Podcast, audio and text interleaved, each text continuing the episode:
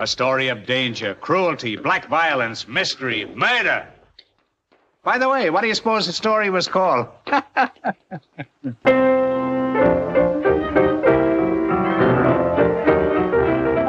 It's the Marx Brothers Council Podcast, episode 60 The Misty Corridors of Time.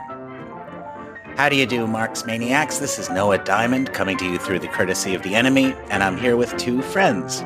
Presenting in no particular order, the immortal bard of Bath, Mr. Matthew Coniam. Hello, and how incredible to think that we've now been doing this for 60 years.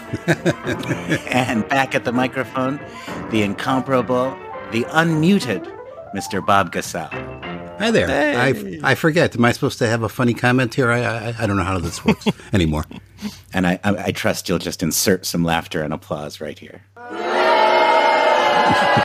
Well, episode 60. Uh, 60 is a nice round number. And since episode 50 was devoted to our Animal Crackers deep dive, we thought this might be the time for us to look back, look forward, and look pretty silly, if you ask me. We've been doing this show now once a month for five years. And it's sobering to consider that if this were an annual show instead of monthly, each of us would now be over a 100 years old. Right from the beginning, we have been taunted and challenged by that cruel question how much can you possibly talk about the Marx Brothers? Well, we want you to know that that's not all we do here. This time, we're going to talk about ourselves talking about the Marx Brothers. Take that, cynics. Yeah, yeah. And so let's begin this uh, session of self satisfied navel gazing with a look back at the very beginning. This program is coming to you from the House of David. Welcome to the Marx Brothers Council podcast. Episode 1 The Magazines Leave the Depot.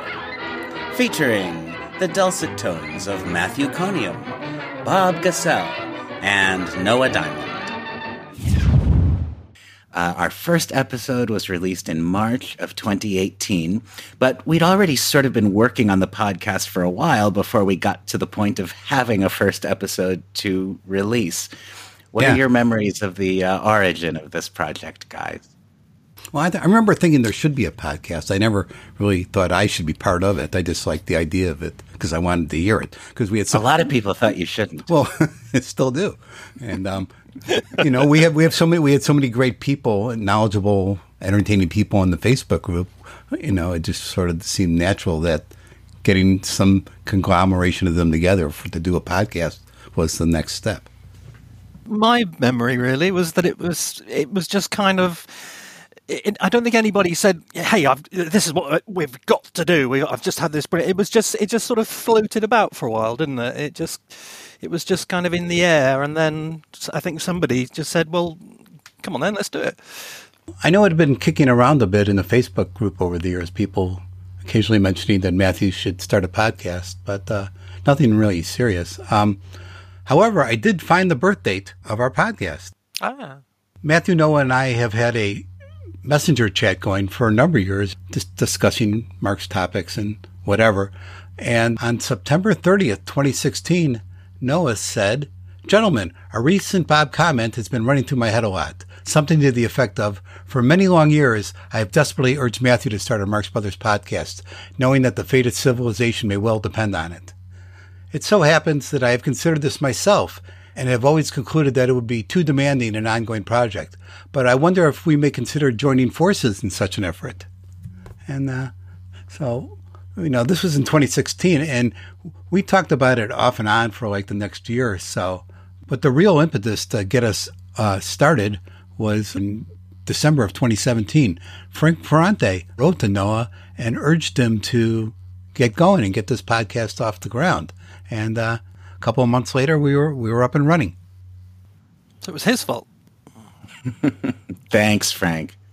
I, I forgot that detail, but it's absolutely true. I had I had posted something on my regular Facebook page about some of just uh, struggling artist frustrations. You know, the the uh, challenge of balancing uh, a lot of creative work with a day job, and I'd just written a post sort of expressing my frustration with all that. Um, and and Frank sent me a very kind response uh, privately, and one of the things he said was, uh, you know, you should you should think about doing a podcast. Now, I hasten to add, it has not addressed the day job problem really, but but it has brought great satisfaction in every other way. Um, Wait, you don't work for Patreon? Well, I, we we should say that. I mean, the advent of our Patreon since this January has really made a difference in terms of keeping the podcast going. I mean, it it it sustains itself now. Um, mm-hmm. But no, we're not. It's not as though we're. Uh, it, it's really substantially uh, upgrading our lifestyles, you know. Um, but we don't need it to. We just need it to stay going on its own momentum. So, sorry, can I just hold, hold on a minute? Keep the peacocks off the lawn. Move the. Pe- Come on, come on. I've I've just had that lawn returfed. Okay, sorry. Carry on. It's hard to find good help, isn't it? It isn't it? Wait, is that like a reference to the pigeon line in a day at the races? No, it was it was it was it was an absurd uh, indication of, of considerable wealth having been accrued. Okay, okay, okay. Via okay. Patreon. I haven't been on the podcast much recently. I don't know why. I don't know you guys anymore. Okay, I can, I can change it if you want. I, I can say please polish the silverware or something. no, this is going out unedited, and I'm going to look like a fool. well, you know, in addition to Frank's suggestion, since podcasts became a big part of our culture, it, I had been thinking, oh, it would be fun to do a podcast. You know, um, as with so many internet pursuits, one of the great things about podcasts is anyone can do one. And I would, oh, I wonder what a podcast, what my podcast would be about. Would it be scripted or would it be conversational? And it certainly seems natural that it would deal with the Marx Brothers. And my recollection, I might have this a little wrong, is that I think the two of you had separately sort of arrived at the concept and we just sort of put our ideas together. The only thing I remember clearly is is that um, I, I, had hair and didn't wear glasses at that time, and, and, I, you know, I can't help wondering if there is uh, any kind of correlation there. But uh, we'll let that pass can you measure the amount of hair lost since our first episode? I'm like, yes, because I've been keeping it in a bag. oh, well, it is true that it since it's been five years, you know, it's a significant passage of time, and uh, um, you know, we we were five years younger when we started this, and the podcast. Uh, speak for yourself. Bob's only two years older. We don't know how he does it. Yeah, we did kick around a lot of interesting ideas, and actually, we have a recording of uh, some of them when we were doing one of our tech tests. Well, it would be funny to have like, you know, like I'm standing outside the you know Marx Brothers playground in Manhattan, uh, just to see what level of awareness uh, the public has of the Marx Brothers, and just stop someone on the street who turns out to be the most, you know detailed expert you can imagine. that would actually be quite funny, wouldn't it? That'd be a good use of somebody. You, could, you know, we could set it up, like get like Joe or someone to do it as a sketch. You know? Yeah, yeah. Like before he comes on, before we use his interview, you know, just just do that as a little joke, as a piece. That'd be yeah. very funny. Oh, what about you, sir? And, and you know, it's Joe Adamson. That would be very funny. I seem to remember we we originally were going to do lots of separate regular segments rather than just a, a single theme. Uh, that's right, isn't it? We yeah. were coming up, trying to come up with ideas for for regular chunks, and got nowhere. I thought like reading news stories, vintage news stories every episode was going to be good, but then I did that in one of the first episodes, and it was like crickets around here, so I didn't keep that going. it is true that like all kinds of creative work, it sort of became what it is in the course of making the episodes. And I think our early episodes do have slightly more of a format, you know, in segments. Um, and I remember a discussion early on about that maybe portions of it would be sort of more scripted and prepared. And we'd have like every episode, we'd do five minutes on this, five minutes mm-hmm. on that. Yeah. Um, but what it's wound up being organically is much more free flowing, long format conversation.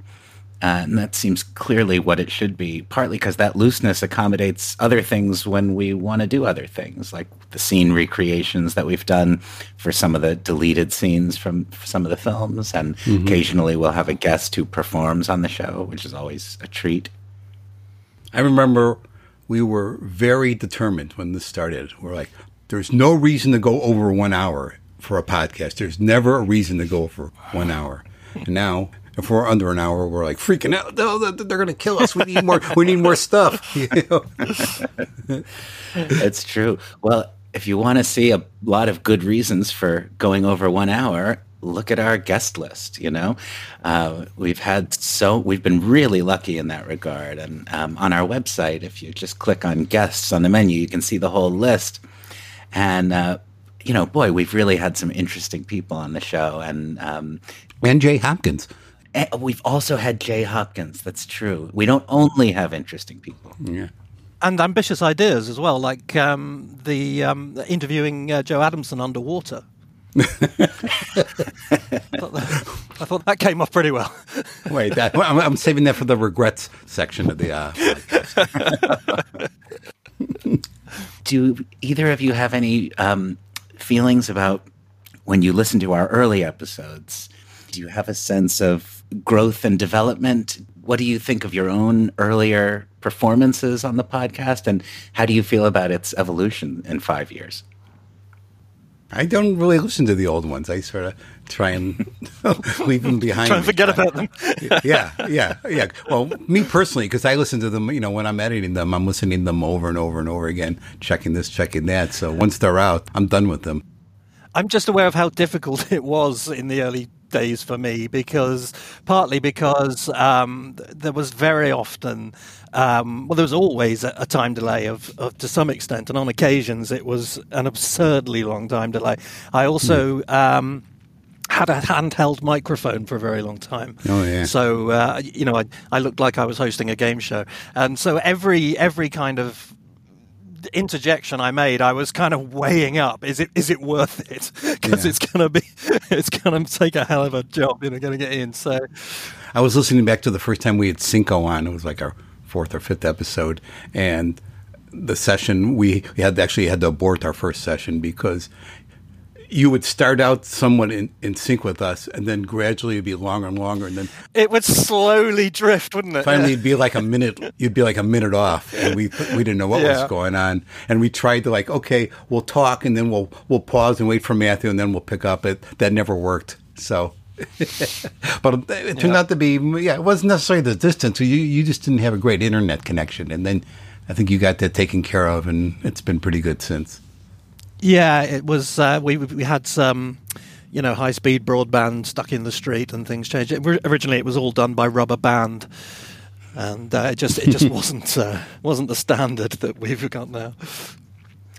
Well, I I also I don't listen to our past episodes, you know, routinely, but uh, for specific reasons, I have gone back in the archives a bit particularly lately. Um, uh, for example, we just had Cinco on for his second appearance a couple episodes ago, and before that, I listened back to our earlier uh, show with him just to see what we'd already covered and uh, see if there was anything to refer to. Um, and about uh, a couple of years ago, I guess early pandemic, I did start listening to all of them from episode one forward. I don't know if I made it all the way through every episode at the time, but I definitely got reacquainted with the early ones then. Mm-hmm. And um, I really felt both of my own uh, participation in the show and of the show in general that it's come a long way. I mean, I think our early episodes are good, but you know, the amount of um, the, the chemistry among us really improved. And w- when you listen to episodes one, two, three, one thing that strikes me is that the three of us had not even really spoken out loud to each other for any length before we started recording these. You know, we're all in different locations. We mostly know each other as social media correspondents and, and email pen pals. And, um, and that has been very interesting. In our out loud conversational relationships have basically evolved on the air. And it's interesting. I, now I think um, if it's not too immodest to say so, there's great chemistry among us, and uh, you know, and our our listeners tend to say that too. But it's a little cautious in the beginning. I really don't talk to anyone, uh, not just you two. It's, it's apart from my, uh, my my wife and and son. Uh, that I, I, go I go months without talking to anybody at all. So uh, it's uh, yeah. This is this. Is you know me better than anyone. It's interesting you should bring that up, Noah. I was just thinking the other day how organic it was for us to be learning about each other as the audience is learning about us. It just made everything more sincere. Are you uh, are either or, or, both of you? Um, how uh, self-critical do you feel when when I listen to uh, actually any of our episodes? I, I often feel like both of you are excellent, on point, perfectly expressed, and that I am a sort of rambling mess. And I know that is largely about self-criticism and and uh, wow. it's not an objective observation but particularly the early episodes i often cringe at my own babble bob's always on point because he has the scissors yeah, yeah. No, that to be honest, that's never uh, never occurred to me particularly. No, I would have thought if anyone, uh, you know, was less rambly than the other, I would have thought it would have been you, Noah. So yeah, I, I was. Yeah, okay. do you sound like a professional? Mm. Well, I'm, I'm, relieved and flattered to hear that. But uh, I also think from listening to the podcast, I've I've become a better public speaker. Sometimes early episodes and sometimes later episodes too. I'm very aware of how often I say um and like and you know and those kinds of conversational uh, pauses for time. And by listening to yourself, you can learn a lot about how to talk good. well, let me ask you guys a question.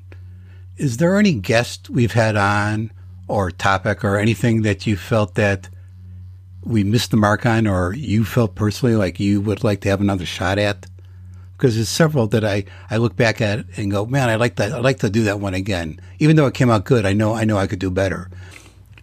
I when I think of that first Joe Adamson interview, uh, the one that had that technical mm. problem uh, yeah. referred to by Matthew. Uh, I hardly say anything uh, in that episode. And I know it was partly because, Bob, you were doing such a great job interviewing Joe. You had all the questions ready to go, and, and you and Joe had a good flow going. But also, I think I was uh, intimidated by my huge respect for Joe. And that's interesting to me because I don't I think that problem went away. And since then we've had people on the show who I have that much uh, regard for including we've had Joe back. But people like Adam Gopnik who's you know a huge hero to me. But I was mm. I didn't have any trouble conversing with him. I think that's a skill developed mm. in the course of doing the podcast. I just think it's inherently awkward to have three people interview one. It's almost like you're grilling them but I know what you're talking about with with the Joe show, but uh, you know I don't think many people noticed because Joe did you know 95 percent of the yapping anyhow, so it was fine. Again, that's that's another um, thing where we've been very fortunate, I think, isn't it? In, in, that we've never really, well, at all, had the the kind of guest on who said, you know, I can give you an hour and then that's it. I've got to go. You know, it's it's always been people who who really wanted to be there and uh, to just let the conversation flow. I think the the episodes that I most sort of want to go back and do again are the are the uh, individual film deep dives because I always think, oh, I was going to say that and I forgot, and that opportunity won't come around, come around again. Mm-hmm. Um, so yeah. yeah. Oh, wait till we start the redives. Yeah, I, you know, I wonder if, if about that. If there is some way to revisit the specific films for both of, those reasons, and mm-hmm. also because I think there have been episodes where we have tried to combine a major film deep dive with a major guest. Mm-hmm. And those episodes always wind up being really overstuffed. And, mm-hmm. you know, we wouldn't want to have to choose one or the other. For example, our Night at the Opera deep dive was also our Andy Marx episode. So we had a mm-hmm. very long, wonderful conversation with Andy.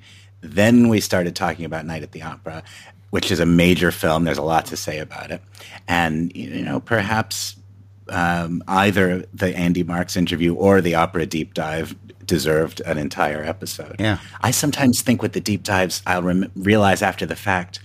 Uh, just recently with Skidoo, uh, we didn't mention the screenwriter. Wait, somebody wrote that?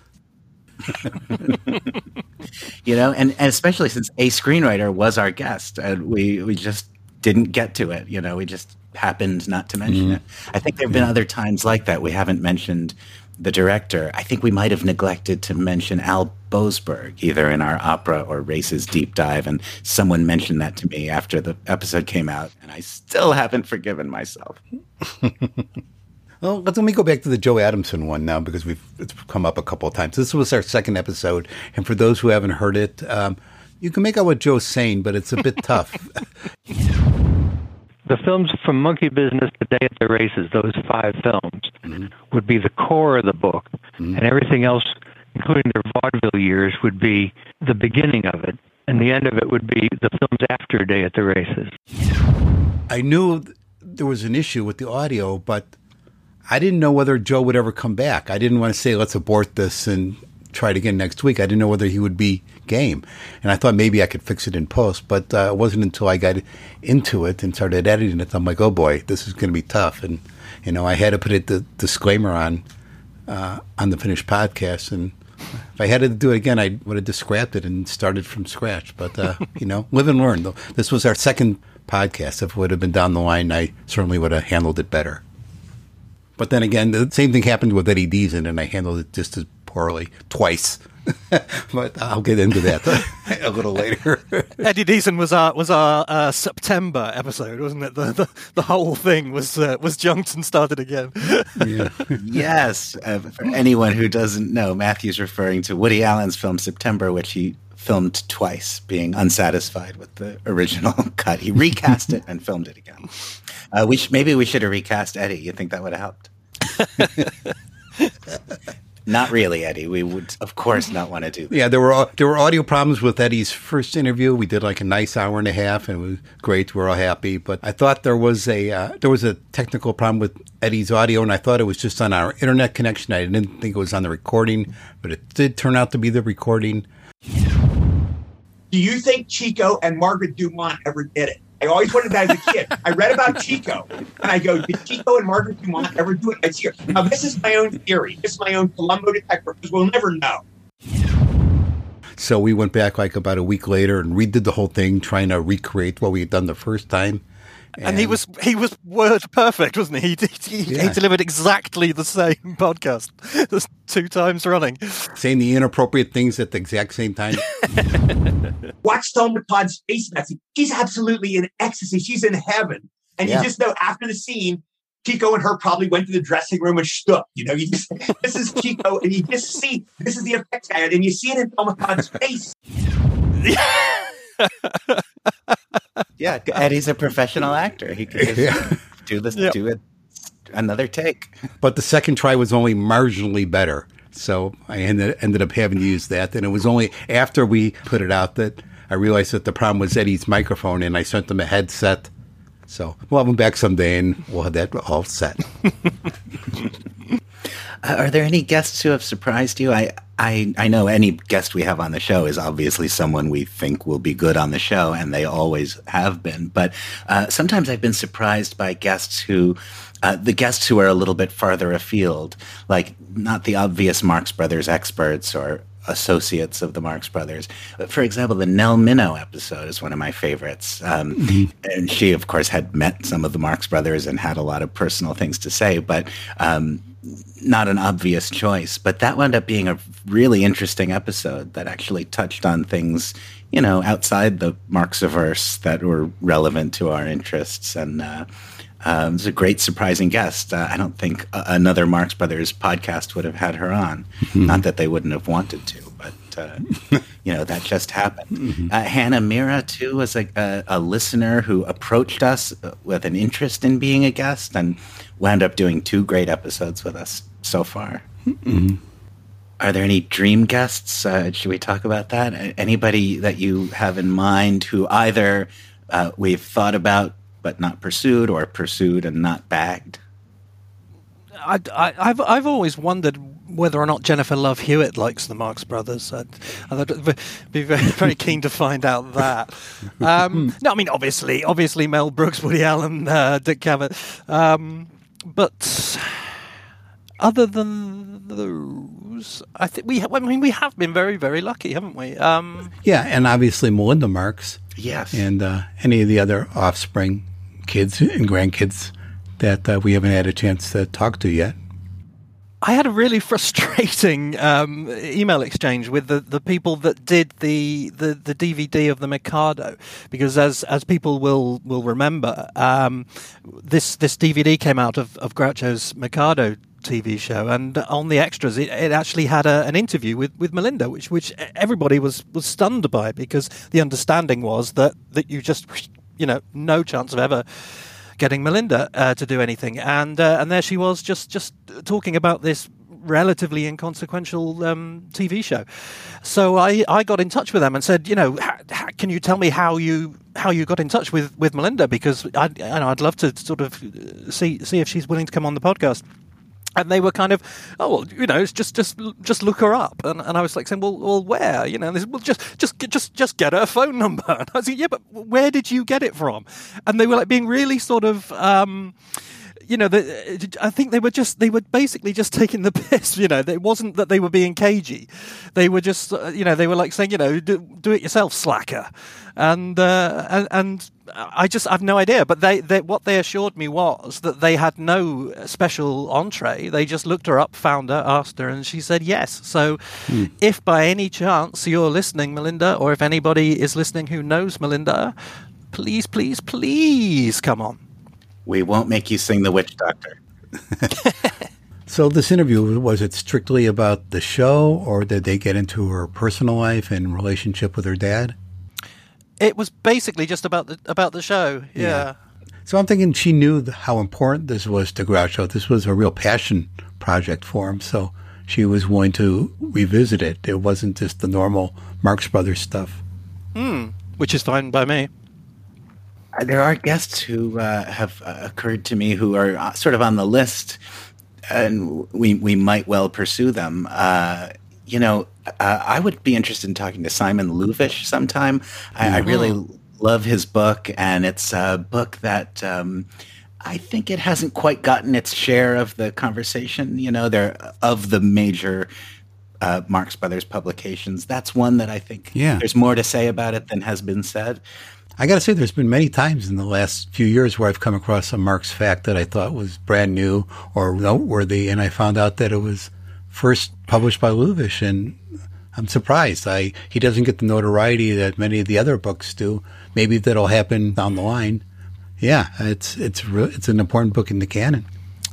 Again, yeah, I was in touch with him. He was very very helpful when I was writing my book, very friendly, um, but didn't want to to uh, to come on the podcast. He's he's kind of um, he, he's a, he's sort of turned his back on on uh, you know uh, public speaking and, and so on now. I think. Um, but yeah, again, he was very very nice. Mean, other people. Um, like Glenn Mitchell for a long time. The only reason we waited so long to have Glenn Mitchell was because he he didn't have the the um, the technical facility to do it. And there have been a few people like that that have said, you, you know, theoretically I'd be keen to do it, but I, I just I, have, I haven't got the haven't got the gear. But as you know, obviously as the years go on, um, and and this sort of thing becomes standard with with any computer setup.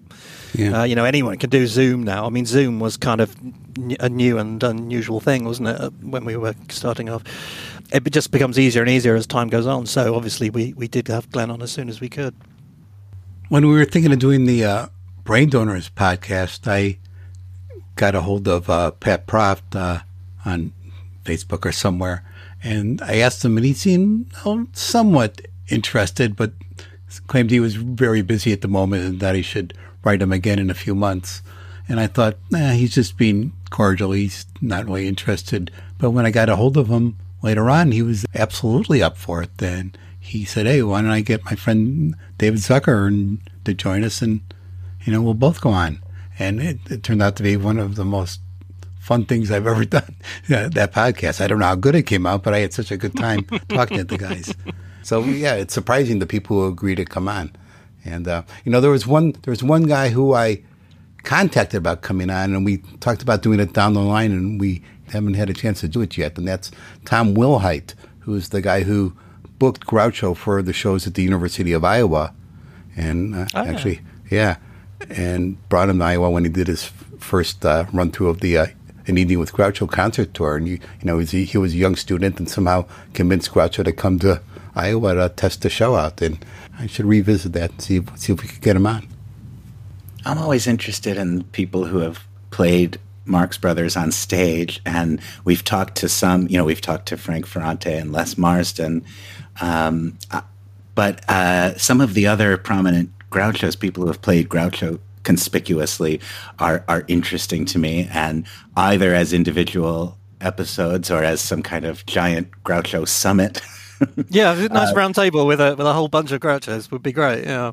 In fact, I started to make a list, and it's surprising how many there are. And it is, of course, an incomplete list, and there are productions of Marx Brothers shows happening all the time, everywhere. But some of the people who have done it very prominently, I just started to, off the top of my head, make a list, and I got, in addition to the ones we've already mentioned, uh, Lewis J. Stadlen, Michael McGrath, Michael Roberts, Eric Lieberman, uh, Gabe Kaplan, David Garrison, Frank Moran, Mark Bedard. Uh, there's quite a few of, I'll say, us running around, and uh, that would be an interesting way to go. There's also like famous people, big stars who have expressed love of the Marx Brothers, and whenever I hear that, I think, ooh, maybe we can get them on the podcast. Some we've tried, some we haven't yet tried, but that list for me is topped by Mark Hamill, Bebe Neuwirth, and Stanley Tucci. Wait, Bebe Neuwirth, she's she's a fan. Bebe Neuwirth, um, she tweeted um, not that long ago, back when we were referring to that act as tweeting. Uh, she tweeted a photograph of the Marx Brothers, and she commented on it, uh, "My favorite boy band," uh, with a with a heart emoji, and uh, I thought that was delightful. And and she is, of course. Uh, wonderful, huge talent and great star. And um, I actually was in the same room as her recently at a New York theater event and uh, fantasized that I might be able to talk to her, but uh, and and try to get her on the podcast, but that didn't happen. There also, it's been suggested by listeners sometimes that maybe there are surviving You Bet Your Life guests who we could uh, track down and interview. That one I honestly haven't acted on because I just haven't taken on the project of looking into uh, all those guests and who might be around. But that's a good idea. I went looking for the any of the people who were involved with the British version of You Bet Your Life around about the time I was doing the um, the Marx Brothers weekend in Bath because we we showed that episode, and. Um, it, it was frustrating because one of the guests on there, Glenna Forster Jones, um, actually became a reasonably uh, well-known actress, and she is still around. But I, I wasn't able to, to track her down. And and uh, the most annoying thing is that um, Groucho's sidekick, uh, Groucho's Fenneman on that show, uh, is a guy called Keith Fordyce, who is uh, uh, he presented a, a pop program called Ready Steady Go in the '60s, which you might have heard of he actually lived not very far. He had retired and he was living not very far from my parents. Uh, but by the time I realised that, he, he just unfortunately uh, passed away. So I, ju- I just missed him. We just lost a, an, another prospective guest who we were talking to, um, who was uh, unavailable this spring when we spoke to her and had said, "Why don't you uh, write to me again in the fall and we'll find a time. Uh, and she has just recently passed away. That's Mari Lyn Henry. Uh, she's the author of a, a, very highly regarded book about how to be a professional actor. And she's also a New York theater historian and very interesting figure. And she worked for Maxine Marx. She was Maxine's assistant for some years and uh, had some stories to tell. Sadly, we just, uh, it didn't happen in time. I also might mention on the subject of guests, just because th- there are some names that come up a lot. We have uh, been in communication with Bill Marx, Dick Cavett, and Robert Bader about appearing on the podcast for various assorted reasons. Different in each case. It hasn't happened, but it's not to assorted say assorted reasons or sordid reasons. in some cases, both. Yeah. but uh, of of course, they would be on our list.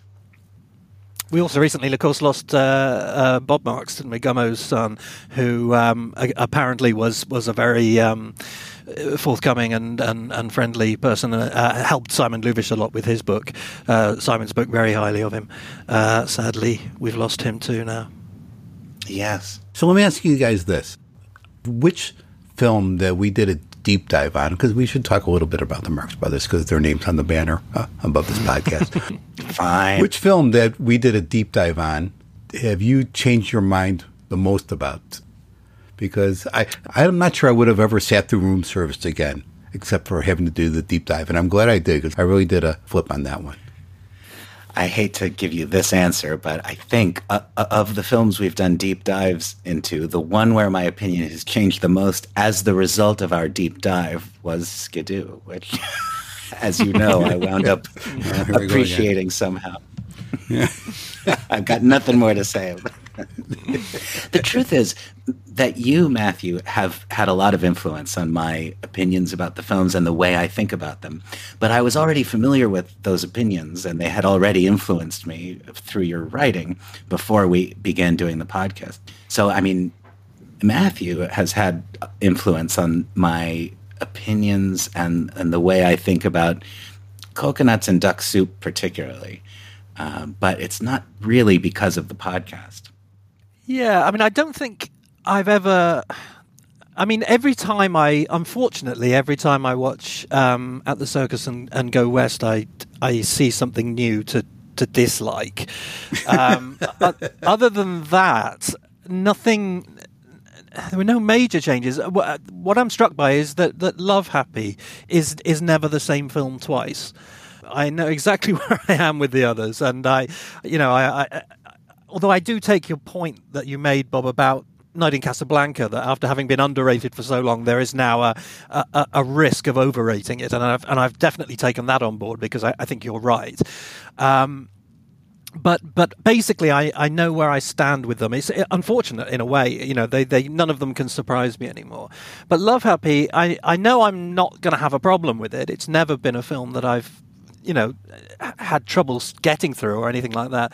But it it does seem to be the one that most um, responds to whatever mood you happen to be in at the time, and it it, it can it, it just sort of it seems almost like. Um, litmus paper in chemistry, you know, where you, it, it's kind of just soaks up uh, what's around it. So I always, whenever I encounter Love Happy, it's sort of like a new experience. Hmm. That phenomenon of uh, underappreciated films becoming perhaps somewhat overappreciated in the effort to to rehabilitate them and look at them freshly is a that's a, a bit of a liability with us maybe mm. and it's funny how sometimes you know because there's also the tendency to maybe take an extra critical eye on the films that have been almost exclusively lauded mm. and so you if you listen to how like how critical we are willing to be of Duck Soup or A Night at the Opera, and how generous we're willing to be toward the big store or a night in Casablanca, it, it can sometimes lead to a skewed sense of what our opinions of the films are. Hmm. It's also s- strange to imagine there was a time not that long ago when Duck Soup was the underdog choice for their best. Mm-hmm. And it needed champions to assert mm. that no, it's actually better than a night at the opera, you know. Um, and now duck soup is the one that you can you can uh, you know stir up a little mud by suggesting that it's less than perfect. The other one I wanted to bring up uh, for me, doing a real change of heart on, is uh, the coconuts. I had always appreciated it for its historical importance, but watching it growing up on, on a small screen in standard definition, it wasn't one that brought me a lot of joy. But I don't know, maybe it's growing older or watching it in high definition on the big screen. I just so enjoyed it the last time I, I went through it. And even the corny parts, the songs and the romance and everything, I, I enjoyed every second of it. And it moved up my list like two or three spots. It's not Animal Crackers, but it's it's in the neighborhood.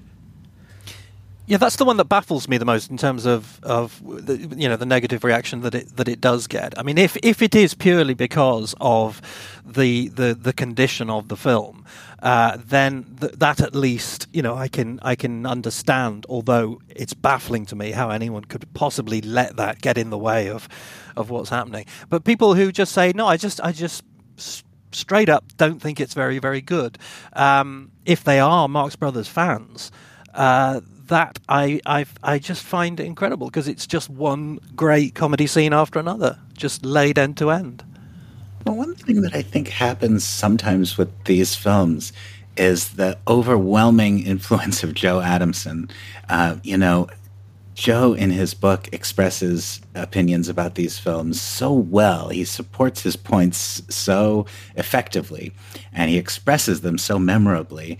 And many of us absorbed that book so early on in our experiences with the Marx Brothers um, and Adamson is is ungenerous with coconuts, um, although he definitely seems to see the what's great in in the comedy scenes. Uh, he's very hard on the film from, in, in other ways, and I think a lot of people, you know, really have have internalized Adamson's views on these things and adopted them as their own. And obviously, not to take anything away from Joe or suggest that uh, we shouldn't uh, pay great heed to his words, but it's always uh, informative to sort of forget everything you've heard, forget all the other opinions that you've absorbed about these things, and try to put yourself in the headspace of watching them for the first time. And I'm not denying the common thought that Groucho's performance and to to a degree Chico as well are not quite as refined as they would get uh, actually just a film later, where they were at the top of their game. You know, they, they are a little stiff here, but the material. I mean, my God, George S. Kaufman at, at his best, and I think that overcomes any shortcomings in the production or the performances. Yeah, I wonder if sometimes the complaints about the technical shortcomings of coconuts or the the uh, state of the available coconuts that we have is not as much of a like I can't tolerate grainy footage or or primitive early cinema, but it's the sense that there is something, there is an edge missing from Groucho's and Chico's performances in that film, and maybe that's because of the technical uh, shortcomings. Mm-hmm. Uh, this isn't exactly my view. I'm not really saying this uh, um, assertively, but I think for many those problems are are one and the same. Mm-hmm. I think it, it, would be very, very interesting to find somebody who who um, would respond well to them, who who who you know would would definitely get them and, and like them, but doesn't know much about them and hasn't seen them.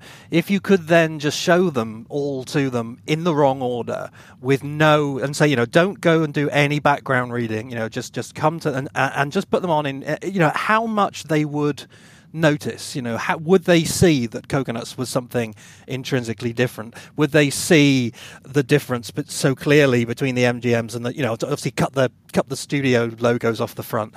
Um, would they would they be as bothered by room service as so many people seem to be? Uh, Scott, I, we're talking about you. you know, I never, I never was. I, I could see that it was, it was a slightly different thing, but you know, duck soup is a slightly different thing, as I've said elsewhere.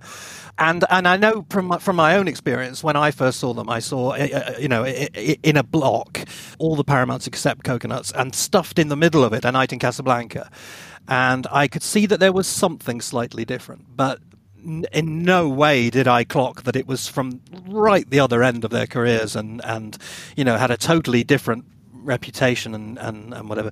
So I th- and I think a lot of it is is we're coming to it with, with prior knowledge.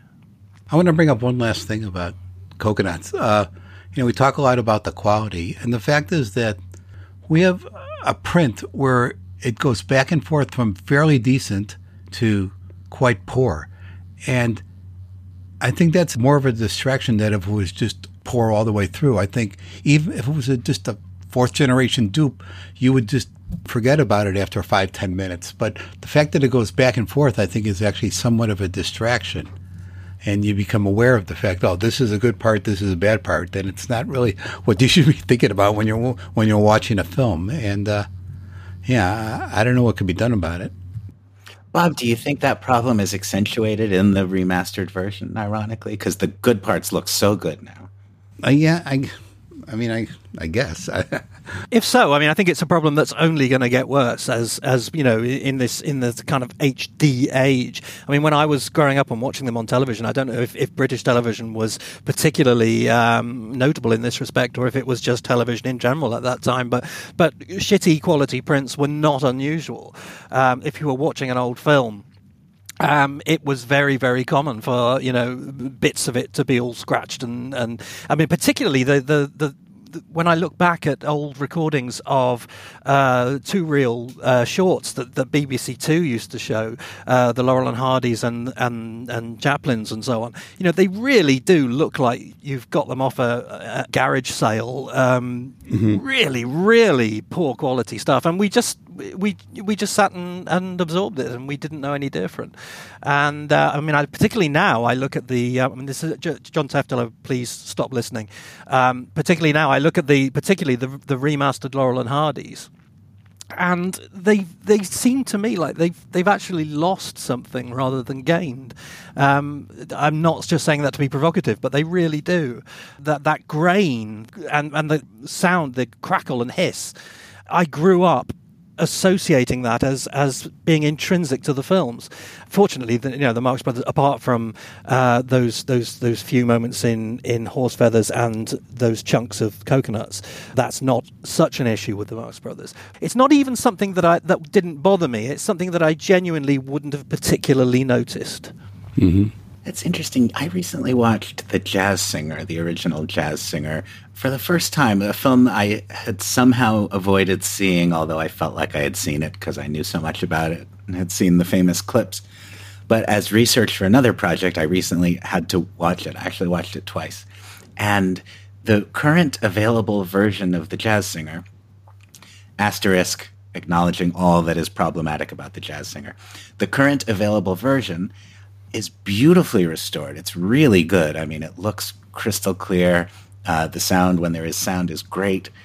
But the intertitles, you know, it's still mostly a silent movie, as I'm sure most of our listeners know, and it just has certain passages with synchronized sound. And when it's a silent movie and the intertitles come up, they are seemingly screen captures of the intertitles, and they're completely frozen and it's jarring. It really takes you right out of it, uh, even though I guess it's in a, in some sense more perfect.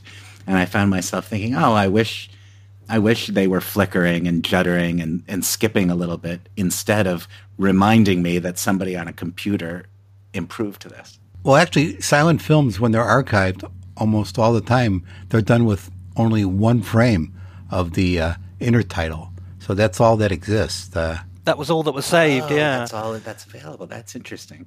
Um, I mean, I remember I'm of an age where when you used to look for rare films and order them on eBay, uh, they would come on VHS tapes. I'm uh, I when I first fell in love with uh, pre-code movies, which were not um, a, a, as well known and understood a commodity as, as they now are. They were still a little bit under the radar. This would be when I was in my twenties. I decided to to get as many of these things as I could, and so I would I would go on eBay and find, oh, they've got this person here's got the false Madonna, this person here's got pointed heels, and I would order them, and they would come on these VHS tapes mm-hmm. uh, in plain black boxes, and they would be multi generational VHS recordings of 16 millimeter copies or even 8 millimeter copies of these films. Uh, and and would be to any sane eyes uh, literally unwatchable. You know so so blurred as to make it very difficult to see what was going on hissing soundtracks. And I said yes please and and went to get some more. You know it just it just never stood in my way I've never seen the false Madonna looking anything like watchable, uh, but I've seen it many times. Speaking of false Madonna, have you seen her plastic surgery? yes, indeed. no, there, there, there, I could do with some blurring. Yeah. Let me segue. Let me let me segue us back here. I brought up about the quality of uh, coconuts, how it goes back and forth the technology's not there now, but maybe somewhere down the line, the AI technology can help us improve that quality where it's not so noticeable. We talked about this a few episodes ago with Eric Grayson, but uh, don't be surprised with what technology is going to be able to do for these films down the line. And getting us back to our podcast, which is the topic of the show, I was thinking of the technology with our archived Jay Hopkins interviews. Some of them are a bit rough in sound quality, and I'm I'm going to look into maybe improving some of those because a lot of technology has come around in the last year or two since we've put these uh, interviews out. Then maybe we can make them a little more tolerable for people because.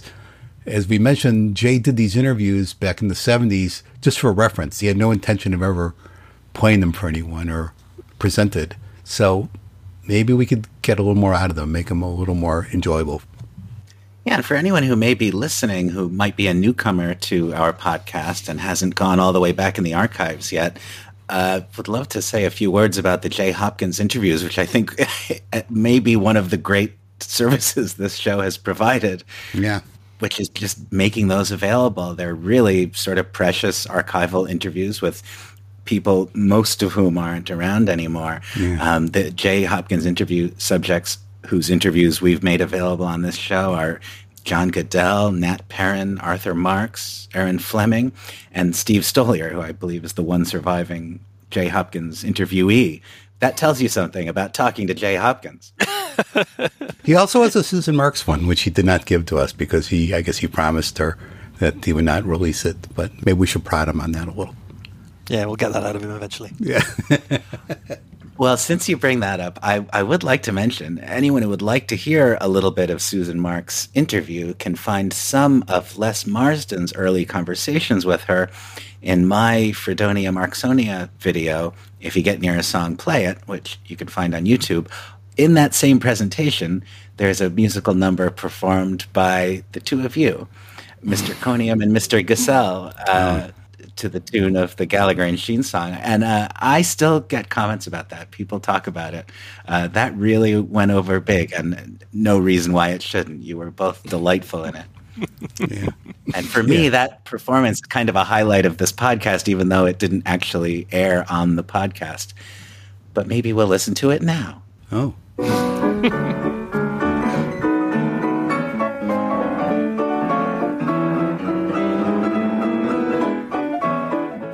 Mr. Coniam. Oh, Mr. Coniam. Hello, what's on your mind today, Mr. Gassel? In my latest council post, I believe I've diagnosed every reason why Go West can go to hell. Oh, Mr. Gassel. Yes? Mr. Gassel. What is it? In the comments thread, there's quite the angry mob. This deserves a deeper dive. One more podcast? Maybe five. Absolutely, Mr. Matthew. Positively, Mr. Bob. Oh, Mr. Coniam. Mm-hmm. Oh, Mr. Coniam. Yes. I recall the Marx revivals of the past. Double features on the screen. Even some I haven't seen. Bet your early days were equally a blast. Mr. Gassel. Yes? Mr. Gassel. What? Life on campus was indeed my cup of tea. Hmm, yeah. Just as any student would, I got as many as I could. College credits, Mr. Matthew? College widows, Mr. G. Oh.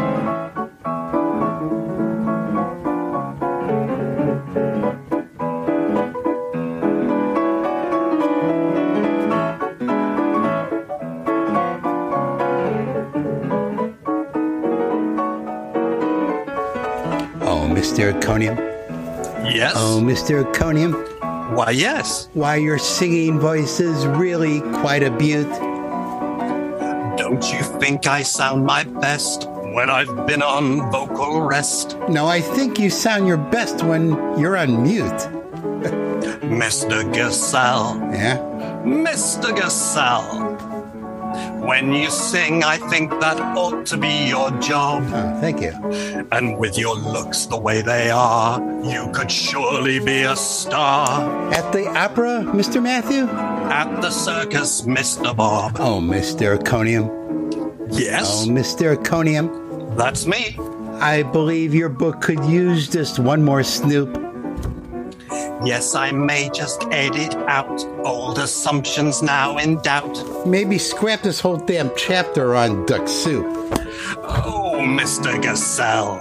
Yes, Mr. Gassel. that's me. On the brilliance of the Marxes, we agree.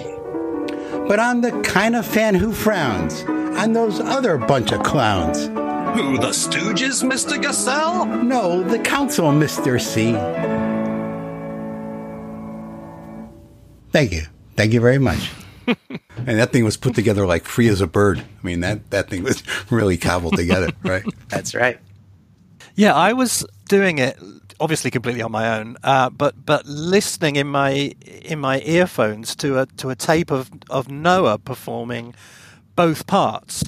So I wasn't even listening to, to, to Bob. I was listening to Noah doing Bob and me, Yeah. and just just jo- joining in with my bits. So that that's if it sounds a, a little ragged, uh, that that that is why. That's what I did. Yeah. I I think it looks and sounds like you are responding to each other. And maybe that illustrates the earlier point about how the chemistry has developed. Like in the beginning, we were really searching for our rhythms together.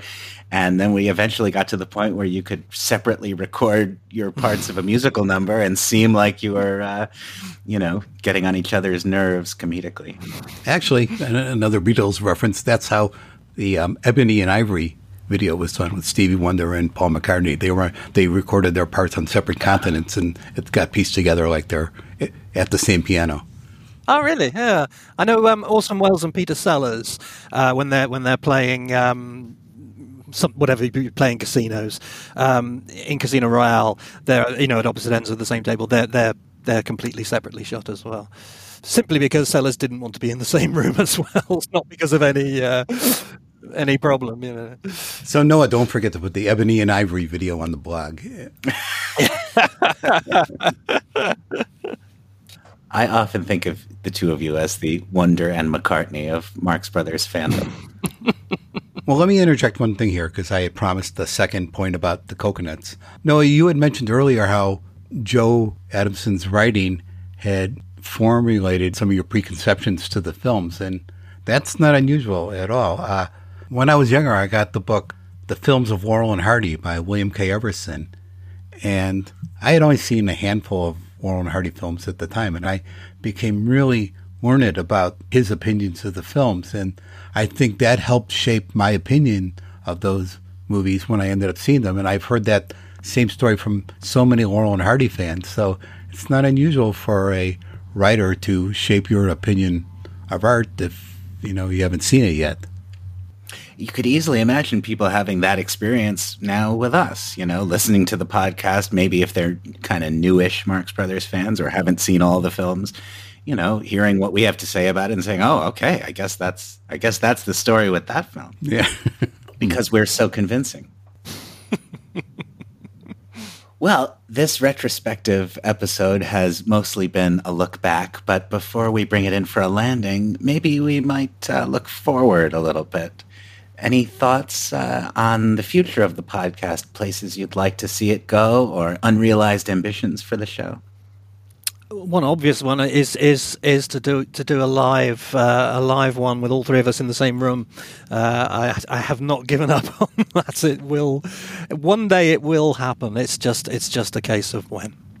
It's also interesting that the pandemic has really landed right in the middle of our run, and mostly because of the nature of the podcast and our, you know, physical remoteness. It hasn't really changed much about the way we do this, but uh, so much else has changed. I've got to think if the pandemic hadn't happened, um, well, actually, when the pandemic happened, we were very close to doing that live episode that you mentioned, Yeah. Matthew. You were you had plane tickets and everything, I Yeah. think, and Yeah. it, it was about to happen. Uh, Yeah. Anyone who uh, missed that part of the story can go back to episode 23, Monkey Distance, which was our quarantine special. Um, and uh, even though I posed the question, I have a hard time answering it. I mean, I'm very interested in keeping the show going. We've talked about guests we'd like to have and directions it could go, but I like what we're doing, you know. Anything, what's on your wish list, Bob, for the future? I really love our our deep dives, and I'm not just talking about the movies, but you know, like when we do uh, books or documentaries or, or whatever it is, just really, you know, getting into it and looking at it backwards and forwards. And, and I'm sure we'll keep doing them because, uh, yeah, there's more stuff coming out all the time. More stuff coming out all the time, yeah, far more than I think that at any any other time in, in the past. I don't know what thirty years. It's it seems to be kind of every six months something genuinely significant is coming out, isn't it? Mm-hmm. That's right, and and we know there's a lot ahead in that regard. Also, you you remind me, Bob. Uh, one sort of you could put it on a list of unrealized ambitions is some of the ideas for episodes that we've already had and discussed but haven't gotten to because they would take an extra amount of preparation and, and mm. work to get to the point where we could do the episodes. And we have sort of waited for a time when we're all free enough to really plunge into it. I mean, we all spend a good deal of time on both creating the podcast and maintaining all the stuff around it, social media, Patreon, etc. But you know, for example, a deep dive into a big book, you know, that's something we we do when we have a month where we all feel like we can reread Harpo Speaks, you know, and comment on it. And and lots of the books you could say that about. I mean, the Hector Arce book, the Robert Bader book, lots of them deserve episodes. I particularly liked the the Kyle Crichton episode that we did with, yeah. with Scott. I think that was yeah. that was an uh, yeah. uh, uh, you know because it forced me to read a book that I'd only ever kind of you know not read with, with, the full concentration I think ever, and I you know I really enjoyed the experience and then loved chatting with, with Scott about it. So that yeah, definitely. And I guess I should touch upon my presence on the podcast. Um, I really felt that I had said everything I needed to say about the brothers in their films, and so I've moved on. But occasionally, I feel like, oh, I want to get involved in this episode and that one. So I'll I'll be popping in here and there, and uh, also I wanted to uh, I wanted to thank you guys. It's not easy keeping a podcast going this long. I I've seen so many good ones go under after just a handful of episodes. The people just think they're too much work and abandon them, or they can't get an audience, or for whatever reason. But you know, you guys have really put in the effort and it shows in the quality. I really think we put out a good thing, uh, especially these last 10 episodes when I haven't been around so much. But uh, hope we could keep going for, well, I don't know, until somebody sues us and takes us down. I also thank both of you and our listeners, who ultimately are the real reason we keep doing this. Uh, if there weren't such a great response all the time. And if we didn't have such a strong sense of an engaged listenership who looks forward to the show, comments about it on Facebook and on our website and elsewhere, um, then I think we might not feel such a uh, an impetus to keep it going. But uh, we want to keep delivering it because people seem to want to keep receiving it. And mm-hmm. thanks to everybody out there who has uh, uh made this continue something I really like about what we do that has happened just naturally. We didn't ever sit down and plan this. But the division of labor on our show is really interesting and works really well and just kind of fell into place. And I wonder how aware of it our listeners are. Like the voice of the podcast in writing is really handled very equally by the three of us. Bob writes the episode descriptions and Bob is our the Twitter account is is all Bob. Matthew is very much the voice of the Facebook group, and also the annotated Marx Brothers is, in mm. a hmm. way, the mm. blueprint for the voice of this podcast. Um, I write the blog entries, and and uh, and we're on Threads now. Indeed, we are. Yeah, we'll see what happens there. I just added a Threads icon to our website, so that proves it. Mm-hmm. And I bring British gravitas. You certainly do. You it's it's really to your credit, Matthew, that you do have so many interesting and intelligent things to say, because as a Brit, you could just babble nonsense, and in the states, we would all think it was brilliant, no matter what. Oh yeah, yeah, but the monocle is too much. It just you got to. well, who's going to pick the song? It's your turn to pick something, Bob. What? Yeah, I picked Matthew to choose. Uh, well, it's, it's not going to be ebony and ivory, that's for sure. oh, yeah? Stop! ebony and ivory live together in perfect harmony, side by side on my piano. but oh Lord, why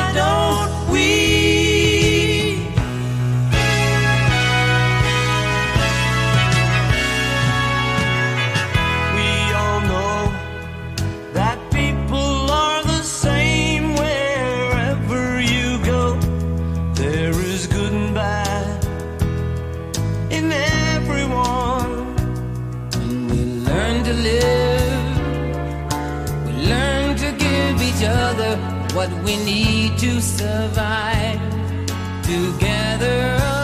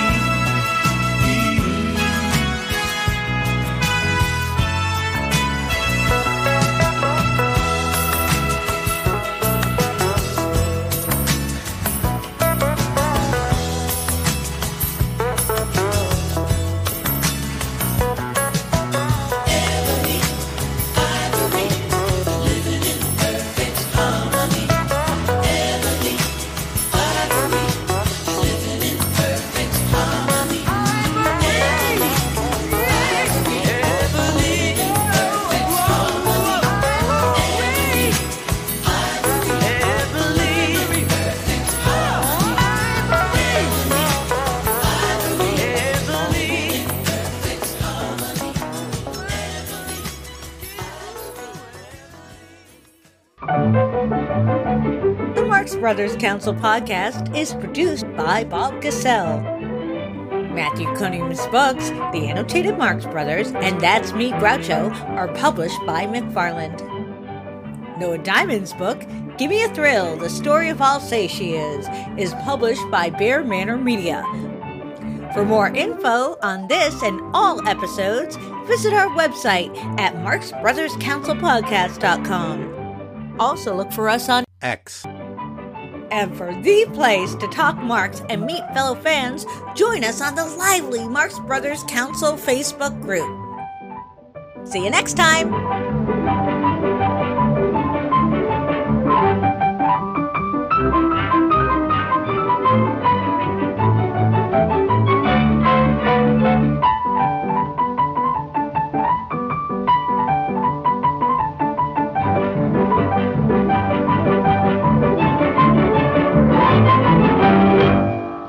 Well, I liked some of uh, your thoughts, Matthew, about you know how to maybe kick it off by making the first one uh, a little a little more uh, loose, yeah, Yeah. or, or um, unfocused. Yeah, I think so. I mean, obviously, I'm I'm happy to be overruled always, but uh, I just I think people would would would want to think of it as you know, what's this going to be then, and we're going to tell them. You know, I don't know. I mean. It, Yeah, we, sh- we shouldn't worry about people actually hearing this. We should just get going, and then if it's good enough to use, or some of it's good enough to use, we will. If not, so be it.